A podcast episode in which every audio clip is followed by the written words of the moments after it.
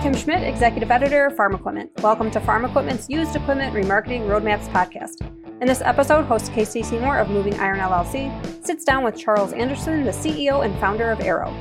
Let's jump in as Casey and Charles talk about the changing behaviors of farmers and how they're researching and buying equipment. I have Charles Anderson here with me. He's from he's the CEO and founder of Arrow, and he's a guy that I have had I think the privilege of, of of knowing here. He's a smart guy, knows a lot of different stuff, and he's really trying to to uh, look at the way the things are being done now and, and, kind of positioning things for the future. So, Charles, how you doing, man? Yeah, Casey, what's going on? Good to see. You. I'm a co-founder of co-founder. Arrow, it, okay. it, takes it takes a village. There's a bunch of us, uh, but thank you. Uh, yeah. It's good. To, it's good to see. You. It's great to see you in um, in Nashville a few weeks ago too. That was awesome. Yeah, I'm glad you can make that down there. I know you had a tight schedule, and I appreciate the fact that you could get out there and, and give your presentation.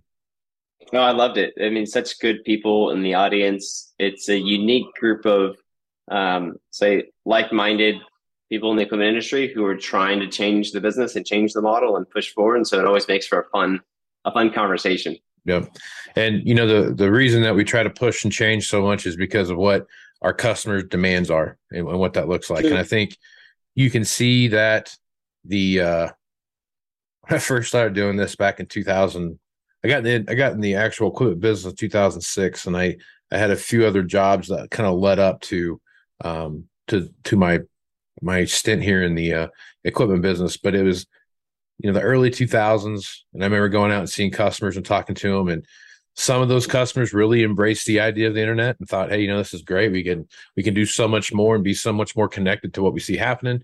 Um, our you know the way we do business now is is becoming easier and easier to have contact with our customers. And mm-hmm. some you know had the whole the internet's a fad and it's going to go back to the way it was.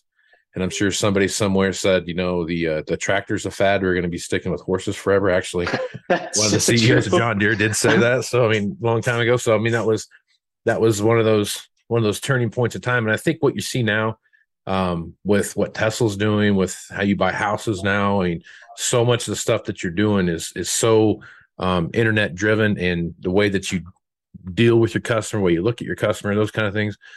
I've said for a long time, I always wanted my goal to be the I want to be the first guy to sell a combine on uh, on Amazon. So mm-hmm. hopefully that'll that'll happen, and I can I can put my name in, in history for that. But I, but I think it's not that far away that I can you know do something like that and, and talk and do that. But so yeah, I no, I think it's such a that, fascinating. Thoughts, yeah, it's just such a fascinating shift with what we do, and I I wish I would do why I don't know if it was because of COVID or because technology caught up or something, but I've been studying the metrics with how this buying behavior has changed for, for 10 years now.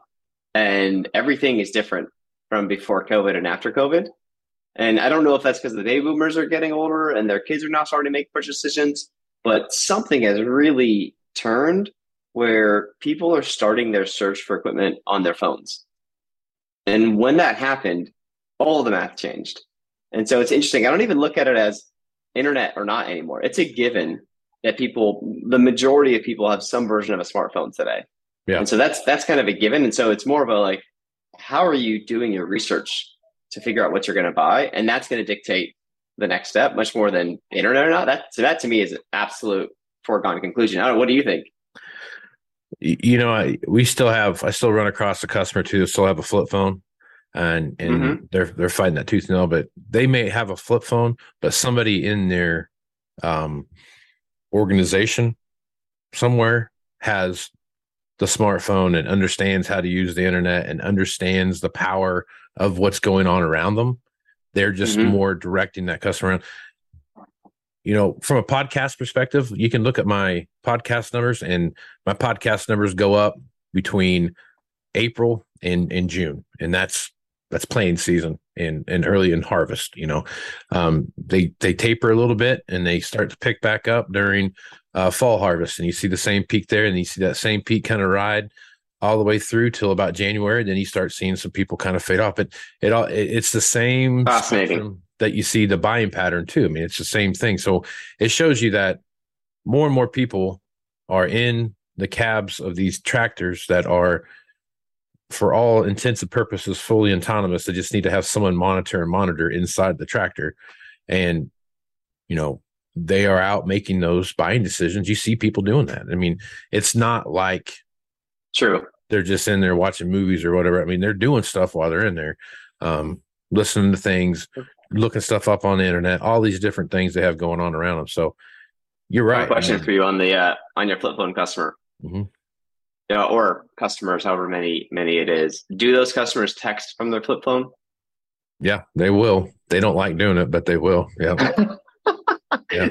So, um, in today's market, you can, as as you actually, I quoted you in my presentation and Moving Iron. You mm-hmm. closed a multi-million dollar deal over text message in 2021, right? Right. Yep. So that's me. That that maybe smartphone was the wrong way to say. It. Maybe cell phone is the right way to say it. Is that people are using their cell phones today to figure out what they're going to buy and how much they're going to pay. Would you agree with that, or do you see oh, it differently? Thousand percent. I mean, yeah, what you're carrying in your pocket is not just a phone.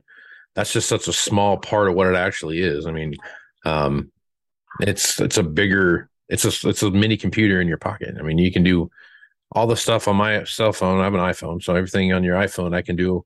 Mm-hmm. For for the most part, I can do on my on my Mac. Right? There's a few things yeah. you can't do, but I mean, for the most part I can do an Excel spreadsheet on my phone. I can I can you know just look at stuff on the internet and all those kind of things anymore. Like uh, you know, a funny thing. I, my uh, wife and kids and I were sitting up in the in the living room last night talking about something, and we were trying to remember a fact. And I don't remember what we were talking about. And I and I I looked at all of us, and we all had we all had our phones within arm's length of where we were at, right? And I'm like, I mean, just somebody pick that up and Google it real quick, and then we could figure it out real fast. I mean, the world, the information of the entire world is at your fingertips. Right. I mean, you just dive right. and how numbers yeah. you to go. And how you consume that information is personal preference. If it's if it's, it's an article you're going to read, if it's sure. a video, if it's pictures, like there's filters at the top of Google for you to consume the information with how your brain works best, which is crazy. Yeah, it's totally there. The the information you need to solve whatever issue that you're looking at is literally at your fingertips. And just like you said, if you need to see videos, like YouTube, I, I don't watch YouTube for anything much other than trying to find if I need to fix something, I'll Google it, you know, yeah. and go to YouTube and how do you fix or whatever, you know, and and kind of run through the things. And it's amazing what you can find there. Um, what kind of how much information is there for free as long as you can do what they're asking you to do, and just getting that information out to people. And and the way it's done now is, you know, I, I doing something with my, my son's truck the other day. I don't remember even what it was, an electrical thing. I don't remember what it was, but there were there were like 40 videos on the exact same thing by 40 different people showing you how to right. do the exact same thing. And it was all from a different angle. So I watched I think I watched 25 of them. And they're quick two two minute, five minute videos on how to do whatever that I was doing. But that was, you know, you think about that, you put that into true dollars, that probably saved me 200 or 300 bucks of diagnostic right. time at the garage, you know, to getting my getting my my son's truck looked at. So no question. You know, what I mean, so it's little things like that that just that add up so quick, and it's just there for the taking. Yeah, and the people who create the videos are very enthusiastic about what they're doing. Like they love their equipment, they love they love their process. They are sometimes they're paid for for doing it, but most mm-hmm. of the mm-hmm. time they just like creating the content in exchange for a thumbs up on their video. It's crazy. Yep. Yep. So it kind of comes back to how how as a as a dealership, how do we capitalize on that? You know, here's some yes. here's some free for something down the road that we need to capitalize on that. And I think and I think that's something like, you know, like the slide you have up here of Elon Musk. He's done a good job of capitalizing on here's a little bit of free and then here's what here's how you're gonna here's how I'm gonna make my money. And mm-hmm. I, I think you're starting to see more and more of that where people, you know, they it's almost like a like a partnership of sorts. I mean, I know always buying is always a partnership, but it's more of like a, a real life. I'm going to do this for you. You do this for me. And we'll meet in the middle and we'll both be happy. And it's kind of, it's kind of that partnership, I guess is the best way to put it. I really enjoyed the conversation at this year's Moving Iron Summit, and thanks for the privilege to to speak again. Um, I had a lot of good follow up questions on the topic of what does the future of the dealership look like. And I don't own a dealership. We're not a dealership ourselves, but we have been delivering software for dealers for, for 10 years now.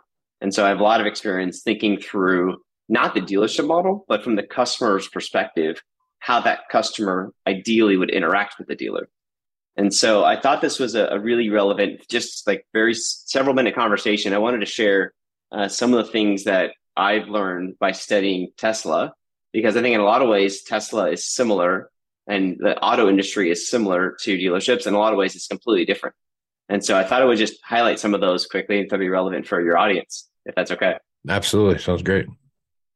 Sure. So this this is an Elon Musk quote. Uh, and he said this uh, a couple years ago. And he said this obviously after um, after Tesla was already proven. I'll read the quote for those who don't have the screen in front of them, which is the problem with car dealerships is you've already decided what you want to buy before you even go there. You're really just going there to talk through some sort of annoying negotiation. You're going there to have an annoying negotiation. And if we're honest with ourselves, I don't think anybody enjoys the process of buying a car. I hate it. I would also hate it. Right? Like yeah. Nobody, no one has said for a long time, man, I just love buying a car. It doesn't happen unless you know someone. I've never heard that. I've never heard anyone say that. But so the counter counter argument to that is, I think we all enjoy looking for a new car. The process of searching online for a new car. Would you agree with that? Yeah, the excitement of finding the new car is great. Yes. Right, the joy, the enthusiasm, the images, and so what I think we take away from from this, and this, I one of the cool things about equipment versus the auto industry is that in the equipment market, there are massive manufacturers who have built things that are not going to be displaced. You're not going to displace Deere. You're not going to displace Cat. It's just it's not going to happen. They have such a head start, and they have decade over hundred years of proving that there's a best way to do it. And so you're not going to invent an electric tractor that's going to displace what's already out there unless you're Deere displacing your own products. And but we can look at the parallels because Elon has done a lot of things that basically helps us to see how has he solved for the buyer because the person buying the Tesla is the same human being as the person buying the tractor. Um, if you haven't seen a Tesla dealership live, and I live in Los Angeles, and these are all over uh, the middle of the country and, and the coasts. Um, if you haven't seen a Tesla dealership live, I'd encourage you to go to a mall in Los Angeles, in New York, and walk through this experience. And when you walk into the Tesla experience, and I know that that Deere is working on something like this as well, walking into a Tesla dealership is like casual shopping at the mall, where you're going not to order the car, but to window shop what the vehicle's like. Have you ever been to one of these Tesla dealerships? I've, I've walked by them several times, but I've never actually been in one. It's it's wild. Like then you know why? Is... You know why I'd never been in one? Because hmm. I don't like. I hate the process of buying a car. So that's my first assumption that as soon as I walk in there, they're going to be you know someone trying to hard sell me on something as soon as I walk in the door. So funny. So I've never bought a Tesla before. I have gone through the experience, and I do know that you actually, if you were to walk into a Tesla and you were to to buy one, and I'll show you what the process looks like. It's all digital. You actually sign the loan docs inside the Tesla on the screen, and I'll, I'm gonna skip to the end here, but you're focused on reserving your vehicle, not paying for your vehicle. So, a question for you: If you can share this, awesome. If you can't, mm-hmm. that then talk in generalities. Um, your dealership that you work for, what percentage of your new assets do you have sitting on a yard right now? Uh, like for sale or stuff that people have bought, or what do you mean? Just in uh, general? Uh, available to buy. Yeah, if oh, I wanted to man. buy a brand new, call it 2022. Do you have no, any available no. 2022s right now? No. No. Not, not Zero. Zero percent. Yeah. Yeah. Okay. Yeah. So then if if that's true, if I wanted to buy a new tractor, I'm buying something that doesn't exist today. Is that true? That's a fair statement, yes. Okay. How how do you do that today? Um, you know, you go through the, you know, the whole quoting process and the building of the of the equipment online there and you send a quote to the customer and they look it over and talk about the trade in and those kind of things and go through that process and then when you get to the end you you send it to them and more times than not you do an electronic signature type of deal, DocuSign type of thing. But I mean, yeah, there's multiple steps to it. It's not as easy as just pulling it up online and checking a box. No. And and my point of that is to show that Tesla figured this out years ago. Meaning what you just described, Tesla figured out probably seven or eight years ago, which was I can sell assets that I don't actually have. If I show you a picture of an asset, a PDF or just a picture, if I if I if I show you something virtually, or I let you touch one tractor, one Tesla, that's enough information for you to make a decision to buy. You're doing this right now all day long, Casey, where you actually are also selling things that you don't have available based on information about the machine. Is that fair? Yeah, but I'd also say the reason we don't have machines set in the lot right now is is truly a, a supply chain issue. It's not a because we do it that way normally.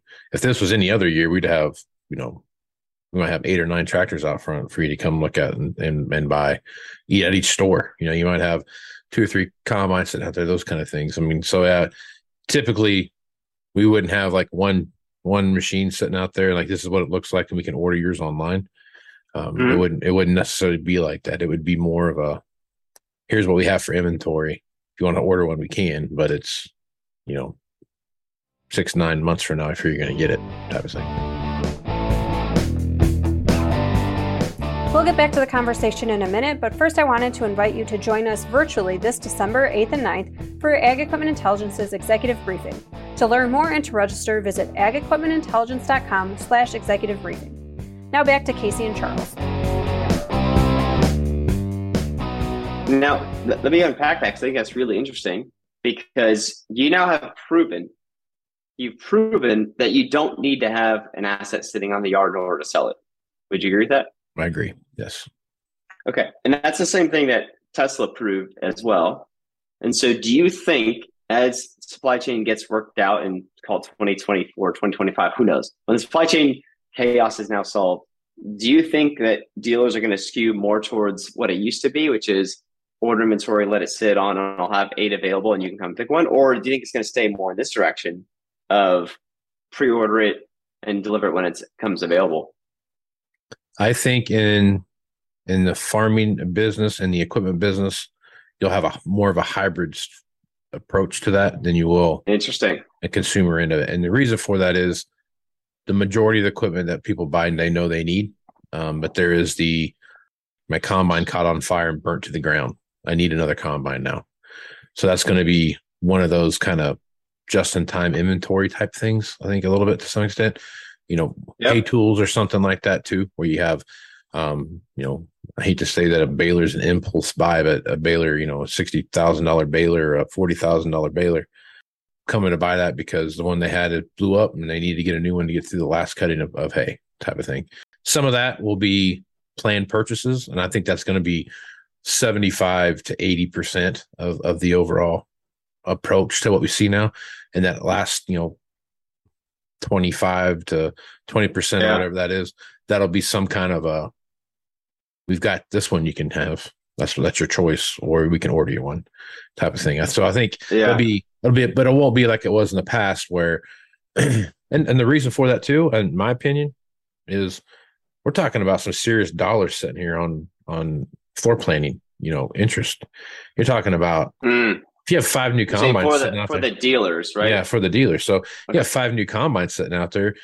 Hell, you might got two and a half million dollars worth of of equipment out there at you know four and a half, five, six percent. Who knows what interest rates are going to do? You know, next thing you know, you're you're paying some real money every day and actual interest costs sitting out there. So it's not like it was 20 years ago where you had a piece of equipment that was right you know a tenth of what it costs now. so now you're you really Especially with interest rates going yeah. up too, and that's a big problem with that. I think the overall approach to the way the dealership looks at business, and also the way the customer looks, because the customer doesn't want the machine any earlier than they can get it either. I mean, they want it to show mm-hmm. up just in time to get it set up, you know, ready to go for whatever they're going to go do with it. You know, they, they don't want a plan it to show up in September. They want it to show up in, you know, whenever you know sometime between january and march depending on when when right. they, they start planning right because there again it's interest costs to them you know what that looks like and those kind of things or it's you know capital expenditures out you know and all those things that matter and how all those things flow that there's there's going to be more of a demand to get things delivered to the customer and to the dealership in time I don't want to say just in time because I think COVID taught us a lesson right. about just in time inventory and what that looks like. But it's going to be more of a of us of a of a seasonal approach of when to start manufacturing that piece to get it out to the customer at the right time. And I think to your point here about t- those kind of things, that that's going to be more thought out than just showing up one day saying, "Hey, you know what? I need to get up three hundred thousand dollars something." The the, the, the so, quote unquote cheaper stuff, you know, seventy five thousand dollars. Unless I think those will always be kind of a quote unquote impulse buy stuff, but the the big ticket stuff will be way more thought out than I think it's been in the past. So if you, I just want to, I want to separate and better understand what you're saying because the the customer who's doing the impulse baler purchase mm-hmm. is that same customer doing an impulse tractor purchase, or is there almost no such thing as an impulse tractor purchase? Probably, probably not on the tractor. the The baler impulse okay. thing is because something happened. Either you know okay. they they catch on fire from time to time, or it could be just a, such a catastrophic failure that they want to get it fixed, but they just don't have the time to get it fixed because you know it broke because they were using it and they need to get the the, yep. the hay bale that they're working with. So those kind of things I think are more on that.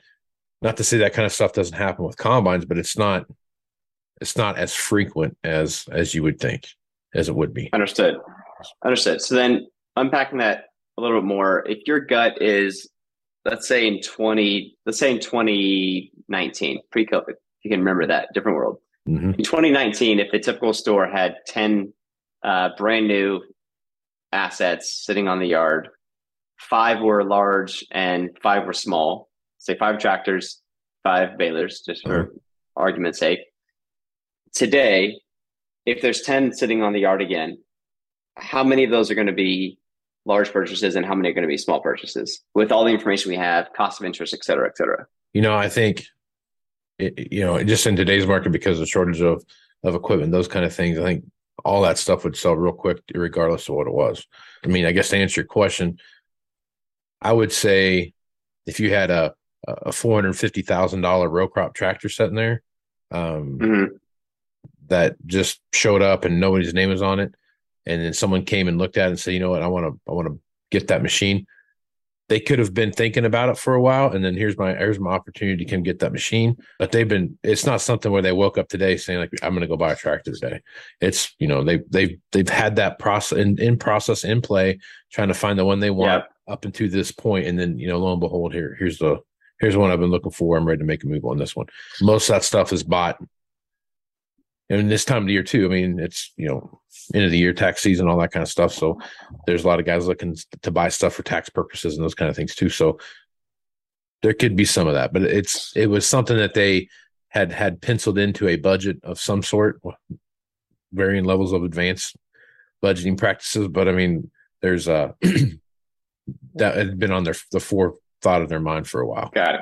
So you would say, and putting words in your mouth a little bit, but we we all as an industry have gotten better, both the the customers, the end user buyers, and also the dealers at forecasting because we've had to. Would you say that? Yeah, because of the circumstances that we're in. Okay, that makes sense. And and would you say we're because of that we're moving closer to just in time, not further from just in time? Like we're we're more to just in time manufacturing and delivering than we were before. Yeah, I'd say so. I think I think we've we have kind of set the table for what the new norm looks like when it comes to ordering equipment. I just don't see a dealership just going out and, and just ordering a bunch of stuff for stock. I just I just don't mm-hmm. see that. I mean, don't get me wrong, it's gonna happen. We're gonna order stuff for stock. It's gonna be it's gonna be there, but it's I don't think it's gonna be on the the scale that we've seen before. So that's I think that's fascinating. That that's kind of where I wanted to get us to was there is now a structural change with how we as industry think about what's in stock. And everyone has an incentive to be better at forecasting. Everyone has an incentive to make sure that we're only manufacturing what people need. And as soon as we manufacture and get it to the yard, it's it's being moved as fast as possible. And the majority of that ideally is being thought through ahead of time. And to me, and everything that you said, Casey, was all about the customer experience. You talked about their buying cycle. You talked about their payments. You talked about they didn't wake up and decide they want a tractor. You talk about unless they had a fire on the combine, they need a combine. And so there's some there's some cushion in there you need to, to think through. But to me, all those things line up squarely with what Tesla solved already, which is educate the customer about the product. And when the customer is ready, get the product into their hands as fast as possible. Tesla has not done this perfectly, by the way. There's so many stories of Tesla's product shortages and delays, so they're not holding, holding them out as a gold standard. What I am pointing to is Tesla is bigger than the largest auto manufacturers in the world by a lot. Bigger than Honda, bigger than BMW, bigger than Ford, bigger than GM, bigger than Volkswagen, bigger than Toyota. But they make a lot less cars. They're more valuable than a lot of these companies combined. I mean, they're over 10 times more valuable than Ford, over 10 times more valuable than, than GM. And so the whole point of going through this exercise was to get to this kind of punchline, which is the thoughtfulness that you're bringing to the customer experience is the same thoughtfulness that Tesla brought to their customer experience. That allowed them to, as close as possible, get to just in time delivery by pre selling the machines based on what customers actually want to buy. And so my point of view is that this will shift how we think about holding things on stock.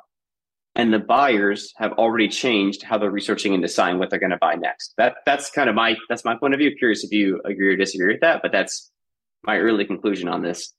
Yeah, I mean, I think you, I think we're seeing that now. I mean, especially with the generational shift that we see happening. Um, across the entire spectrum of any industry right now. I mean, I had this conversation with my mom. She came out and visited me here last, this last week, and and we were talking about. I don't remember what we were talking. We were talking about generational thing. I don't even know how we got on the topic, but it was one of those conversations I had where you know I was sitting here. I was like, you know, when you had the difference between your grandparents and your parents as far as mm-hmm. techno- technologically advancements go in life, there there don't get me wrong, there were some very major things, you know, talking from horses to, to cars. I mean, that was probably the biggest thing that happened there, but there's a big leap there. But if you start looking at in mechanization, those kind of things, when you look at the, the same leap between your parents and, and your generation, there was not wasn't like there's a huge leap in in any really magnificent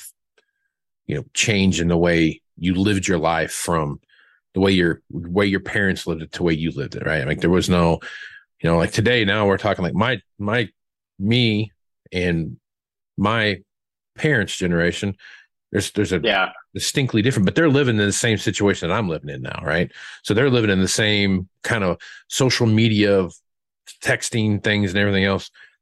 My kids are living in like totally different, eh, like totally different than the way I grew up, right? They, when I grew up, there was no I mean, you just went away and you ran around town all day and then you came back and no one no one was really concerned if you were got hit by a car no. or you know no one really I was like no one was that worried about what was no. going on with you they wouldn't now, get an alert on their phone like yeah i mean now they've got if your kid is gone from you haven't talked to him for 30 minutes it must be something wrong i mean there's oh my god you know so I mean, it's that that constant connection that we see happening now i mean it's just it's mm-hmm. all all there and the difference in technology that my kids are going to grow up with versus what I grew up with is it's going to surpass my ability to be involved in it at some point, right? There's going to be some point where I'm like, whatever. Okay, I'm not. I'm not getting. I'm not getting a hologram phone now. I'm not doing. I'm not doing all that. You know? Whereas, you know, my kids are going to be like, "This is the way of life that you got to have this to function," you know. And uh-huh. and I hear my parents say all the time, like, "You don't need to have a phone to to get around." Like, well, you know, when kids are communicating with their friends anymore they're not doing the same way of communication that I did when I, you know, we weren't going out and and driving around town on Friday night. We did that kind of stuff when I. They're not doing that now. They do it to some extent, but it's not really the same functionality. So I think this generation yeah. that we have is they want something totally different than probably what they even know because of the way technology is speeding up and in and how it functionally wraps around in your life. I think that's a that's a totally different concept for my generation. You know, the generation that I'm in, and especially my kids' generation. I mean, it's going to be such a, a yeah dynamic change in the way technology, the way you buy things, the way you communicate, the way you eh, do anything. I mean, if you live in the right city, you can don't even have to go to the grocery store anymore. You just they just deliver it to you. I mean, it's just yeah, you order online and it shows well, up. And the information yeah. the information that you have now is completely different. It's night and day. Like you, yeah. we know, you know how long it takes to manufacture fill in the blank. How long right. it takes you if you order an apple online, you know how long it takes for that apple to be delivered to your house. Yep. People used to go to the grocery store and you'd see them in a few hours. You'd know where they were. You couldn't find my iPhone to, to track them. It's just right. uh, there's so much information that is now captured and organized and digested in simple ways for us to figure out when we need what we need, when we want what we want. I don't know. Right. It's fascinating shift. That's a good analogy with your mom. So does she uh does she have an iPhone? Yeah, she was she got like a Samsung, whatever, whatever that is. But I mean, yeah, she but it's it's the same thing. I mean, she does everything on that phone. I mean, it's just the way it is. I mean, just there's no turning back. But I think it was uh, oh, I remember what it was. We were talking about the next generation of the place where she works were coming in and they're wanting to put everything on Excel and you know make it all automated and this, that, and the other thing. The people that work there were like, why would we do that? It works fine the way we got things rolling now. And I go, well, I hear you, but there is an easier yes. way to do it, you know? and yes. Oh, yeah. Yeah. So it, it was a good conversation. It's yeah, because our we as customers are unwilling to have a bad experience. We're right. un- unwilling to let my smartphone take 30 seconds to load. Yep. It needs to happen right away. I'm unwilling to let that happen. And so I, I'll be fascinated to watch over the next 10 years how that unwillingness will show up with how fast we expect our our people to respond to us. Yep. How fast I get I expect my quote to come in. I expect digital signatures now. I'm not willing to do physical yep. signatures unless that's a special request. That's unique. That w- 10 yep. years ago everybody wanted physical signatures. They thought it was fraud if it was digital. Right. Yep. It's amazing how it's changed and you know, I think there's um technology. I guess you can fight it all you want, and you can, you know, scoff at it at every at every turn. But at the end of the day, Charles, you and I both know this that when like biometrics on my cell phone, you know, I can yeah. at your face and unlocks it. I to me that was the dumbest thing on the planet because now somebody somewhere has got my biometric measurements, and oh my god, they're gonna go do it. And I started one day, I started thinking about like, first off, what's I don't know who, I mean, what are you what are you going to gain by understanding what my biometrics of my face looks like? But I mean, but I mean, it's just one of those things where I didn't want to do that for a long time because I didn't really trust what it was going to, where it was doing. What it was, now my kids on the other hand, oh, right away, like, why wouldn't you not do this? They don't care. It's just because it's what I mean. It's there. She might as well take advantage of it. And I'm like, oh, there's there's you know repercussions, all this stuff. You kind of have to understand what it is you're doing. But I think that's the difference in growing into technology and growing up with technology.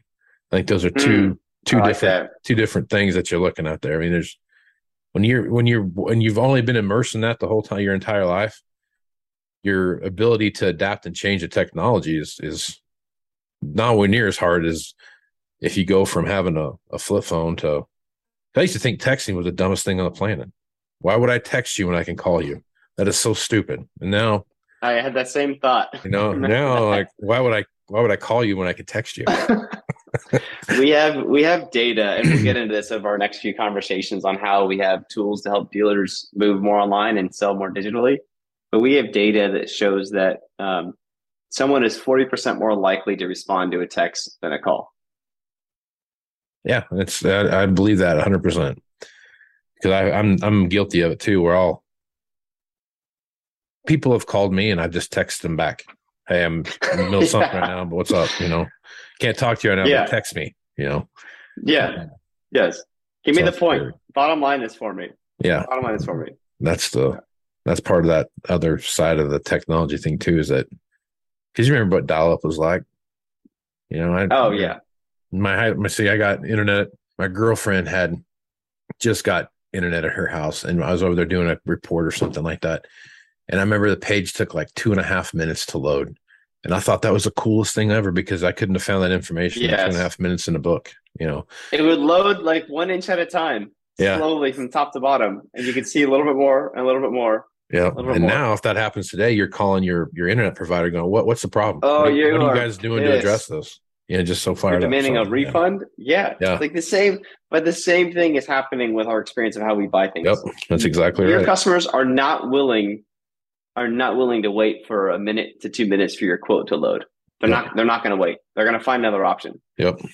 And that's and we're seeing that we we've seen that on so many different um, surveys and stuff that we've put out there about you know you know, took me uh took your sales guy, you know, four days to get back to me with a quote. Well, yeah, that same guy that took four days, you know, when he was dealing with with dad, that was perfectly fine. You know what I mean? It's just yes. now now he's not dealing with that. He wants to, he's dealing with son. Son wants it that afternoon. You know, and yes, just just like the well, you know, you've seen the stuff. You know, you get the email about um, you know, I'm interested in buying X, and it comes across the thing. If you don't respond to that in the in the in the first three minutes that you see that come through, they've they've moved on and went to somebody else and have already bought some. It's just it's amazing how fast the speed is. But back to your thing there, yeah. when you go to the car dealership, right? You're already 85% sure what you want, maybe even more than yes. that. You're just looking to go check a few boxes just to make sure that's exactly what it is that you want. So that's that's uh, it. You know, that's so. it. But that's what's so special about the heavy equipment market, especially the ag market, is you're somewhat just checking to make sure that the person that you know and trust, that you're the Casey that you know and trust, is giving you the thumbs up that it's the right decision. Right. It's it's not what it was five years ago, where you were going through some dumb negotiation. It's somewhat already pre-negotiated. You're really right. just saying, yeah, this is the right machine for your business strategy and what you're trying to do. We think this is the right machine for you, and we agree with your decision. And that's they're looking at that stamp of validation because they know you're going to be for them, be there for them if and when the combine catches on fire, and then you got to bail them out. Right.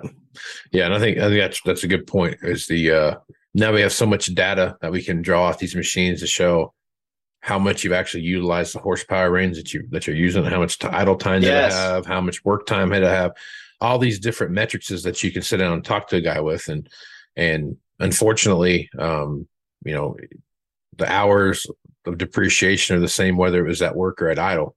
And you know, some of these machines yes. we see like they've idled for sixty percent of the time. And you know, you look at a 200 hour machine and you spent, you know, 40 hour or 40% of that time frame was at work.